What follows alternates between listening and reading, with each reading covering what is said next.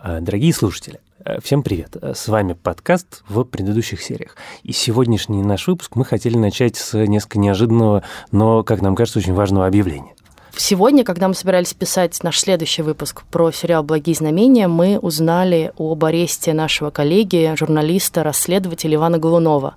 Иван несколько лет уже работает в издании «Медуза» и пишет там большие тексты о том, как устроен бизнес разный в Москве, на что идут наши налоги, да, как на благоустройство деньги города. на строительстве, как распиливают деньги в мусорном бизнесе. Недавно он написал выдающийся совершенно текст о том, как устроен могильный бизнес, совершенно э, безумная вещь.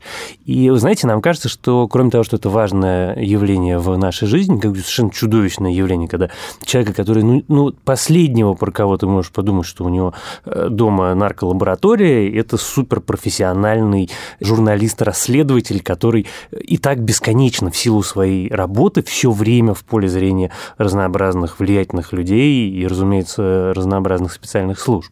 Давайте я поясню, что Ваню арестовали по, как всем кажется, сфальсифицированному и ложному обвинению в сбытии наркотиков. Да? У него якобы нашли дома и в сумке некие ну, наркотические ну, вещества. Я в этом не специалист, как, как, как Но какие-то наркотики. Э, обстоятельства этого дела выглядят очень мутно, странно, и все журналистское сообщество сильно обеспокоено тем, как именно э, был задержан Ваня и тем, в каких условиях он сейчас содержится. По всему прочему, э, нам кажется важным сказать об этом. Мы понимаем, что у нас развлекательный подкаст про сериалы, но вы будете смеяться, все-таки расследовательская журналистика, как и любая другая качественная журналистика, с миром сериалов очень связана. И мы это с вами все хорошо знаем, потому что великий сериал «Прослушка», он весь растет как раз из таких текстов, как те тексты, которые писал Иван Голунов. И э, замечательный сериал «Босс» про мэрию Чикаго или всеми вами любимый э, «Карточный домик» и множество-множество других сериалов, которые основаны на крутых материалах, которые пишут бесстрашные и профессиональные люди. И поэтому нам кажется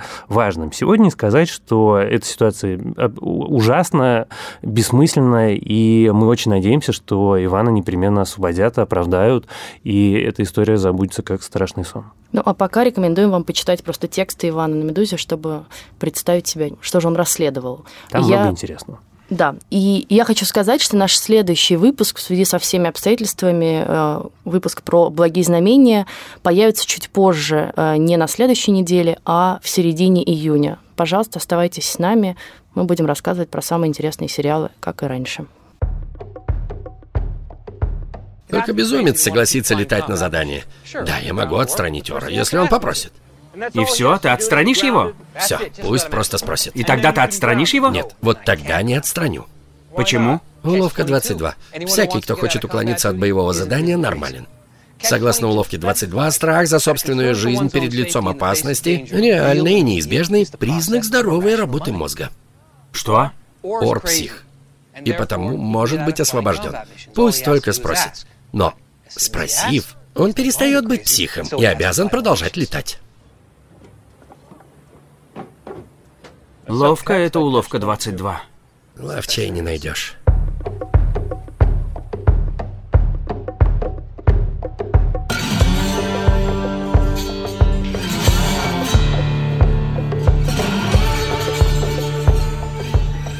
С вами подкаст в предыдущих сериях, и мы его ведущие, продюсер, автор телеграм-канала «Запасаемся попкорном» Иван Филиппов и главный редактор кинопоиска Лиза Сурганова. Поехали!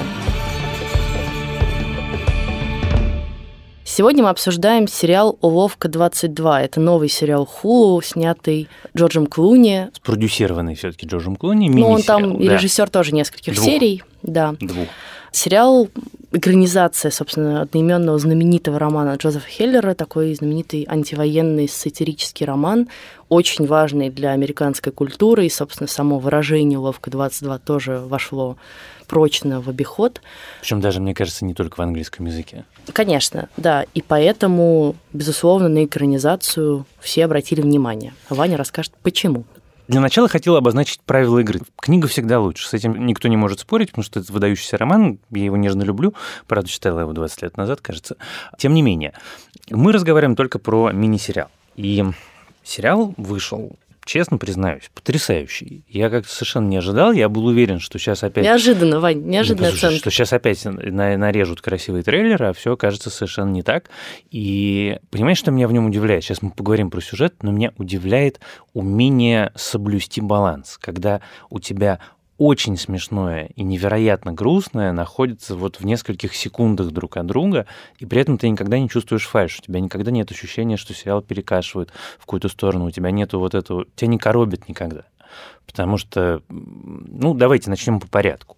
Что такое уловка 22? Главный наш герой, его зовут Юсерин, его играет Кристофер Эббот. Это сравнительно еще неизвестный молодой э, американский актер, которого, конечно, теперь будет какая-то фантастическая карьера, потому что это роль всей жизни. Но мы его помним по сериалу «Девочки». И по сериалу «Грешница». Да, и по сериалу «Грешница» он играл, собственно, мужа главной героини. Главной героини. Так вот, э, наш главный герой по имени Юсерин э, служит наводчиком на э, бомбардировщиках во время Второй мировой войны на острове в Тиранском море. Расквартирован его, соответственно, полк, как это там называется, крыло его. И он страшно задолбался. Ему надоело летать, ему надоела война, он очень хочет домой. Я больше никуда не полечу. Мы выигрываем, Йосарен. Ты отлетал уже 16 миссий. 25 и едем домой. Нет. Больше не выдержу. Мы выигрываем войну. Рим вот-вот сдастся, а немцам крышка.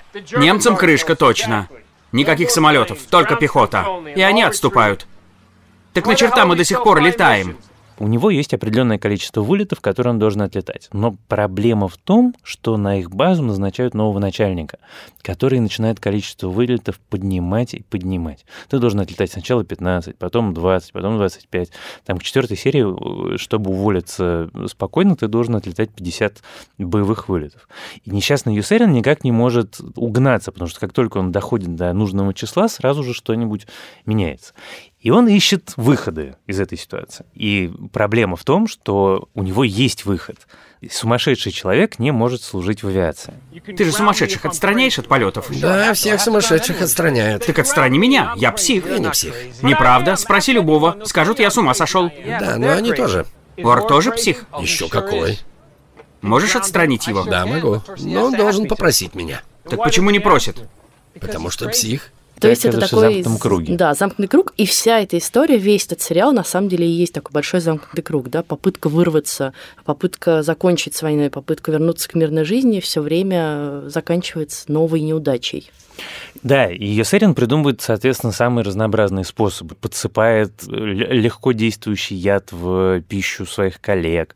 Он это не яд, это типа слабительного Ну да, скорее да, да, да. В общем, он саботирует самолет, он обманывает руководство, передвигая вот эту вот ниточку, которая отмечает линию фронта, он ее отодвигает так, чтобы выглядело, что один город уже захвачен, хотя на самом деле он до сих пор во власти немцев, и он это делает, чтобы их утром не отправляли его бомбить. Вот в чем дело. А, В конце концов, он прячется у этой медсестры замечательной в лазарете. Ну, если вам так легче, мне правда сейчас очень дурно. Мне легче. Я буду тихим, как мышка. Понадобится кровать, освобожу. Вы даже не заметите, что я здесь. Пожалуйста. Уловка 22 очень необычный военный сериал. Вот мы привыкли к военным сериалам, в которых все хотят побеждать, все хотят геройствовать, все хотят даже в замечательном мини-сериале «Братья по оружию», который про ужасы войны, который тоже, разумеется, антивоенный, все равно герои, которые идут вперед, которые не сдаются, которые как бы воюют. У нас главный герой не хочет воевать до такой степени, что его, конечно, можно назвать трусом и, в общем, практически дезертиром. Ну, он там этого не делает, но тем не менее. И это очень неожиданный и, конечно, сознательный такой художественный выбор э, авторский, потому что с точки зрения автора, ну что и автора романа, что и шоураннера, и как бы главного продюсера сериала Джорджа Клуни, эта история не столько как бы антивоенная против какой-то конкретной войны, она в принципе антимилитаристская. Это история про то, что человеку противоестественно носить форму, ходить строем и убивать других людей. И вся его борьба, это многократно отмечается в сериале, когда он пытается спасти своих друзей. Там вот этот замечательный разговор, у него есть, помнишь его этот сослуживец, который страшный ура-патриот, который говорит, я хочу воевать, я хочу, значит, на Берлин. Он говорит, дурак, тебя убьют, зачем тебе это? Разуй глаза! Клеменджер, нет никакой разницы, кто выиграл войну для того, кто на ней умер. Поздравляю. Нет настроения, которое с большей легкостью сыграло бы на руку врагу. Враг — это тот, кто хочет тебя убить. Неважно, на чьей он стороне. И Кошкарта это тоже касается. Не забывай это. Чем дольше будешь помнить, тем дольше проживешь. Я хочу жить, не сомневайся. Тогда послушай меня. Послушай Йо-Йо. Я даю тебе мудрый, жизнеспасительный совет. Я помогаю тебе выжить. Сколько, черт подери, можно цепляться за голый принцип? До самой смерти. И в следующей же миссии его убивают, разумеется. И он так последовательно теряет друзей, это происходит всегда очень, как сказать, не героическим образом. Всегда помнишь, вот в первой серии, когда к ним в палатку должен подселиться новобранец, и он оставляет вещи, идет отметиться в листке, и Юсерин ему не ту палатку называет. Нужно говорить, что нужно вторую да. палатку, а он заходит в третью. Все, и он в первой же серии погибает. И сцена заканчивается тем, что Юсерин сидит, смотрит на эти неразобранные мешки и говорит, ну черт, ну как? Это сериал не только антимилитаристский, потому что воевать плохо, но он еще показывает абсолютно абсурдность да, вот всего происходящего, завышенную, я думаю, конечно, в романе, такую намеренную немножко, гротескную, да, вот эта абсурдность там в персонаже, которого зовут э, майор, майор, майор, майора, которого назначают майором, потому что все думают, что он уже майор. При всем уважении, сэр, я сержант. Ты сержант? Да, сэр, я только сержант. Но ты майор-майор. Да, сэр, это мое имя, сэр. Это мое имя и фамилия. Смешная история. Но сейчас не к месту. В двух словах, я сержант майор-майор. Майор-майор, имя сержант Чин. Он числится во всех списках по сентябрь.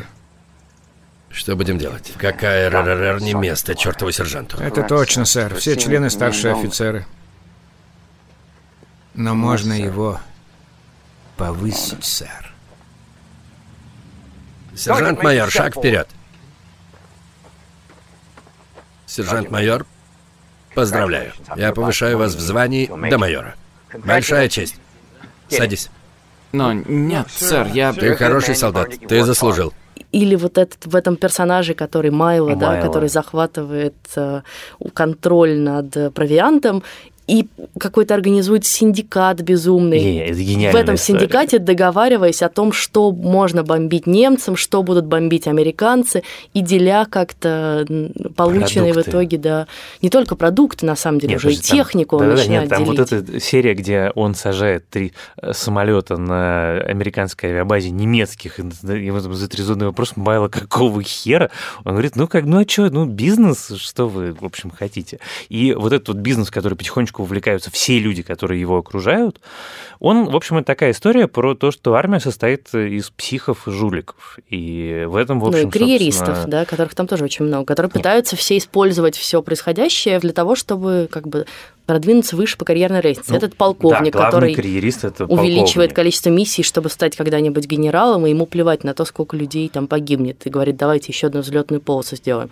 Собственно, Майло, который просто из э, обычного, значит, э, солдата, который должен вообще тоже свои миссии отлетать, превращается в начальника за провиантом, а потом уже вообще в какого-то магната, да, да, да, миллиардера и с какими-то очень темными схемами. Встречается с какими-то шейхами. А, Высочайший калиф, прекрасно снова вас видеть. И тебя, дорогой Мило. Ты всегда желанный гость в моем доме. Вы хорошо добрались? Отлично выглядишь. И чувствую себя лучезарно. Вероятно, это все чистый воздух вашей волшебной страны. И на фоне всего этого продолжают гибнуть люди, на которых всем действительно наплевать. И я хотела еще сказать, что это сериал, конечно, про такую критику государственной машины, бюрократической машины, которой тоже наплевать на жизнь простого человека, и для которой эта жизнь, это вот там какие-то закорючки на бумаге. Сколько миссий сейчас стоит в плане. Вот там Юсериан попытался обмануть их, вроде быстро отлетал все миссии, пока не увеличили количество, но пока бумажку подписывали, миссии снова увеличились. И ему надо еще пять отлетать. И это бесконечный какой-то ад. Но я все сделал правильно. Неделя была очень занятой. Неудобно получилось. И знаешь что? Я сочувствую, да. Но знаешь что? Взгляни на это с другой стороны. Осталось всего пять. И в этом смысле еще? Мне кажется, что этот сериал во многом перекликается с сериалом «Чернобыль», да, который мы обсуждали в предыдущем выпуске, потому что точно такая же государственная машина, и неважно какая, она советская, американская, на самом деле, она такая ничего не она видящая, ничего да, не государственная машина, которая, чтобы сохранить свою там какую-то репутацию, определенную имидж, готова перемалывать людей. И мы это слышали и в Чернобыле, где советские власти скрывают реальные Э, последствия трагедии, реальный масштаб трагедии, чтобы просто весь мир не думал, что в Советском Союзе там допустили какую-то ошибку при создании э, атомного реактора, до вот, собственно, тех же американцев в этой уловке, которые, помнишь, они обсуждают, что вот, значит, он, э, Юсерин второй раз развернул самолет, потому что первый раз он пропустил момент сбрасывания бомб, и второй раз он полетел, сбросил бомбы и попал по цели по мосту, и вот он как бы с одной стороны виноват, потому что в этой миссии погиб один из его товарищей. А с другой стороны... Если мы его накажем, то признаем, что что-то пошло не так. Конечно, не так. Они лишились чертова пулеметчика. Я хочу сказать, сэр, что если наказать его, мы признаем, что миссия окончилась неудачей. Но она окончилась удачей. Именно. Как же поступить? Мы можем вручить ему медаль. И я в этот момент абсолютно увидела этот тот же самый Чернобыль. Чтобы просто никто не думал, что что-то с нашей репутацией не так, мы все замолчим, скроем. То же самое, как они скрывают это убийство этой девушки несчастной в Риме, да, да одним из сошедших с ума практически солдат просто чтобы на нашей репутации не было никакого пятна. На самом деле, мне кажется, что он смотрит на это именно так, и есть прямо сцена, которая ключик, которая показывает нам именно авторское отношение. Это сцена в борделе, когда американские солдаты взят Рим, э, они перебазировались в Рим, живут в каком-то роскошном особнячке, который им этот майор в исполнении Хью Лори нашел. И вот они гуляют в борделе, и Юсериан, который не принимает участие в веселье, и Клевенджер, и хозяин борделя, которого играет совершенно замечательный э, итальянский актер э, Джан Карло Джанини, потрясающий абсолютно они сидят втроем разговаривают. Америка проиграет войну, друг мой, а Италия выиграет. Америка сильнейшая и богатейшая страна на Земле, а боевой дух американцев ни с чем не сравним. Иначе почему мы здесь, а немцы бегут? С другой стороны, Италия одна из слабейших и беднейших стран на Земле. А наш боевой дух вообще куром насмех. Именно поэтому моя страна так преуспела в этой войне, а в вашей стране настолько туго. Италия переживет войну и продолжит существовать, даже когда ваша страна будет в руинах. Америка никогда не будет повержена. Надеюсь, что так, ради вашего блага и надежд. Но Рим был разрушен. Греция тоже. Персия рухнула. Испания рухнула. Все величайшие империи погибли. Почему не ваша? И вот этот момент, когда ты понимаешь, что вот вся эта имперская часть, все эти гигантские армии, марширующие в разные стороны, там, отстаивающие геополитические интересы, оно все рано или поздно тем или иным образом заканчивается. А винишка, пицца, прекрасная еда, красивые джелата. женщины, джелата, мирная семейная жизнь, оно остается, потому что оно вечно, потому что это вот есть настоящая ценность. И в этом смысле мне как раз Уловка 22 совершенно невероятно нравится, потому что на фоне всего того, что нас окружает каждый день, вот вся эта романтизация войны, все эти бесконечные парады, милитаризация детства, на фоне всего этого вот это такая мощная прививка э, какого-то здравого смысла. И не в последнюю очередь, конечно, потому что это очень красиво снято. Я-то как раз хотела сказать про художественные особенности. Во-первых, на что я обратила внимание, что мы, например, эту войну наблюдаем исключительно а, глазами американских солдат. Да? Мы, например, практически никогда там, пока за исключением одной сцены, не видим немцев, не видим тех, с кем они сражаются. Все, что мы видим, это вот эти вспышки от... А, Бомбометания. Да, от, собственно, И всегда сверху. Мы смотрим снарядов, сверху. которые пытаются сбить самолеты, бомбардировщики. Мы никогда не видим, в кого они, собственно, там целятся, во что они попадают, мирное это, не мирное, э, какие-то поселения. Послушай, а какая гениальная сцена, когда этот полковник смотрит на фотографии разбомбленного Рима, и вдруг, значит, видит фотографии какой-то базилики, говорит, а это почему стоит? А это что такое? Ему помощник такой, а, Ватикан? Ну ладно. Во-первых, это, а во-вторых, вот эта э, картинка совершенно такая идиллическая Италия, да, такой мерный э, желтоватый, золотоватый цвет, который заливает всю картинку, музыка, голубое море, такой абсолютно Лука Гваданина. И вдруг как бы все это перемежается кадрами совершенно кровавых, ужасных смертей товарищей Йосериана, да, американских солдат, которые гибнут самым нелепым или там страшным образом. Его лицо прямо передо мной. Прошло не больше секунды, даже меньше, но он был... Я увидел все. Все волосы в носу, его кривой зуб, а его глаза... Не проносилась в них никакая жизнь, только страх. Например, страшная сцена на плоту, на да, когда трагически погибает просто. их товарищ. Двое. И все это, опять же, вокруг тебя вот это идиллическое голубое итальянское море и золотой песок. Следующая серия начинается с того, что он так лениво, лениво плывет, и камера сверху смотрит на то, как он плывет через идеально чистую воду. Да, вот, вот это ровно то, что сочетание я хотел этих картинок сказать, что очень это баланс. крутой эффект производит, это правда. Он и визуальный баланс, и содержательный баланс, и просто как это невероятно выдержано, когда глупость и трагедия, и смех, и слезы все так аккуратно переплетено друг с другом, что создается такое абсолютно органичное, естественное полотно.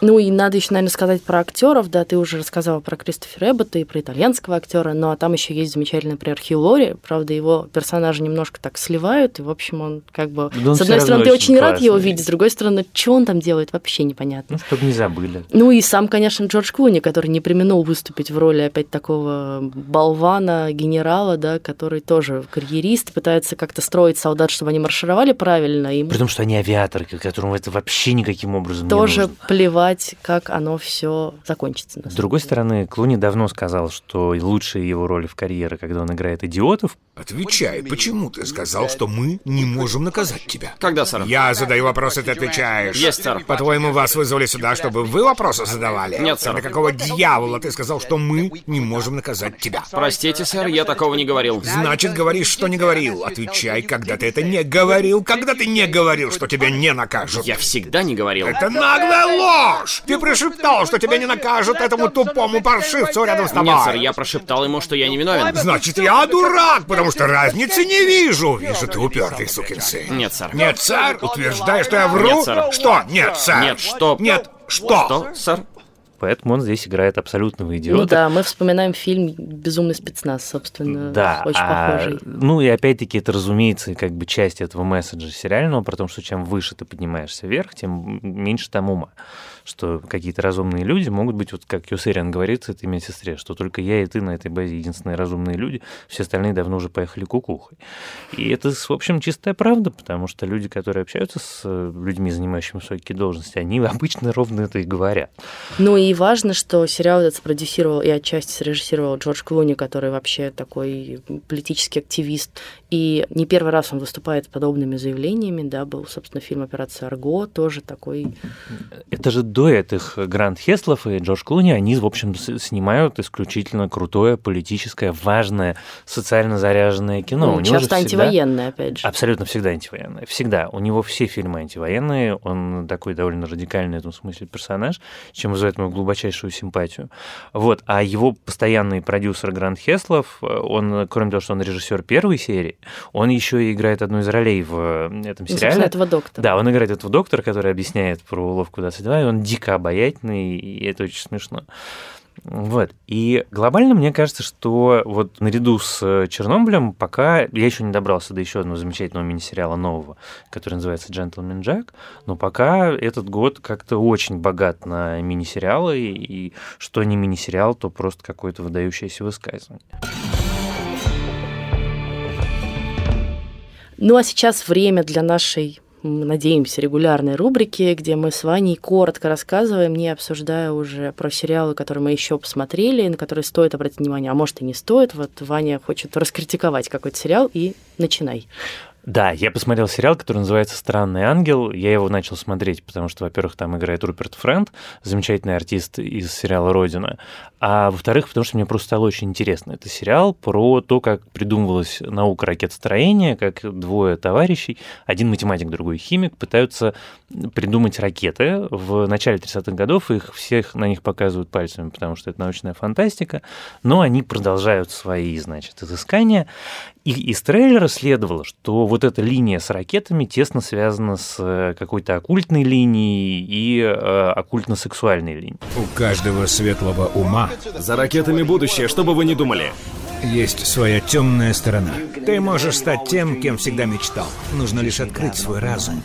Я подумал, ну как-то это выглядит очень интересно. Я посмотрел весь этот сериал, и это очень странная штука. То есть там примерно одинаковое количество времени занимают довольно тоскливые разговоры про аэродинамику, физику жидких тел и математику, и, значит, а, оккультные дела, потому что один из главных героев попадает в секту Алистера Кроули, ну, который, в принципе, видный оккультист, такой маг начала 20 века, его некоторые, мне кажется, ошибочно называют основателем современного сатанизма. Но смысл в чем? Что э, секта Алистера Кроули практиковала неуемный, необузданный секс, оргии, жертвоприношения и все, значит, такие интересные и позитивные вещи.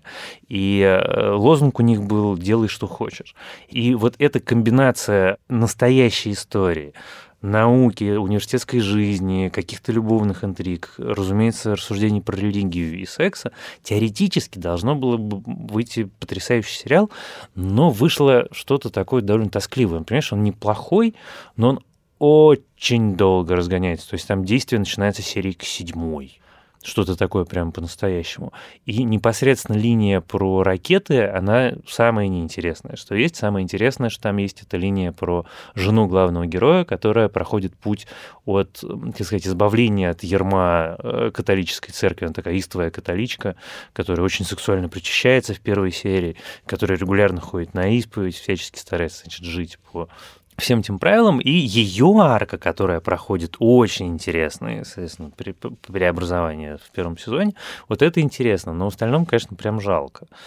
Нерационально полимерами распределить. В общем, не тратьте ваше да. время. А у тебя чего?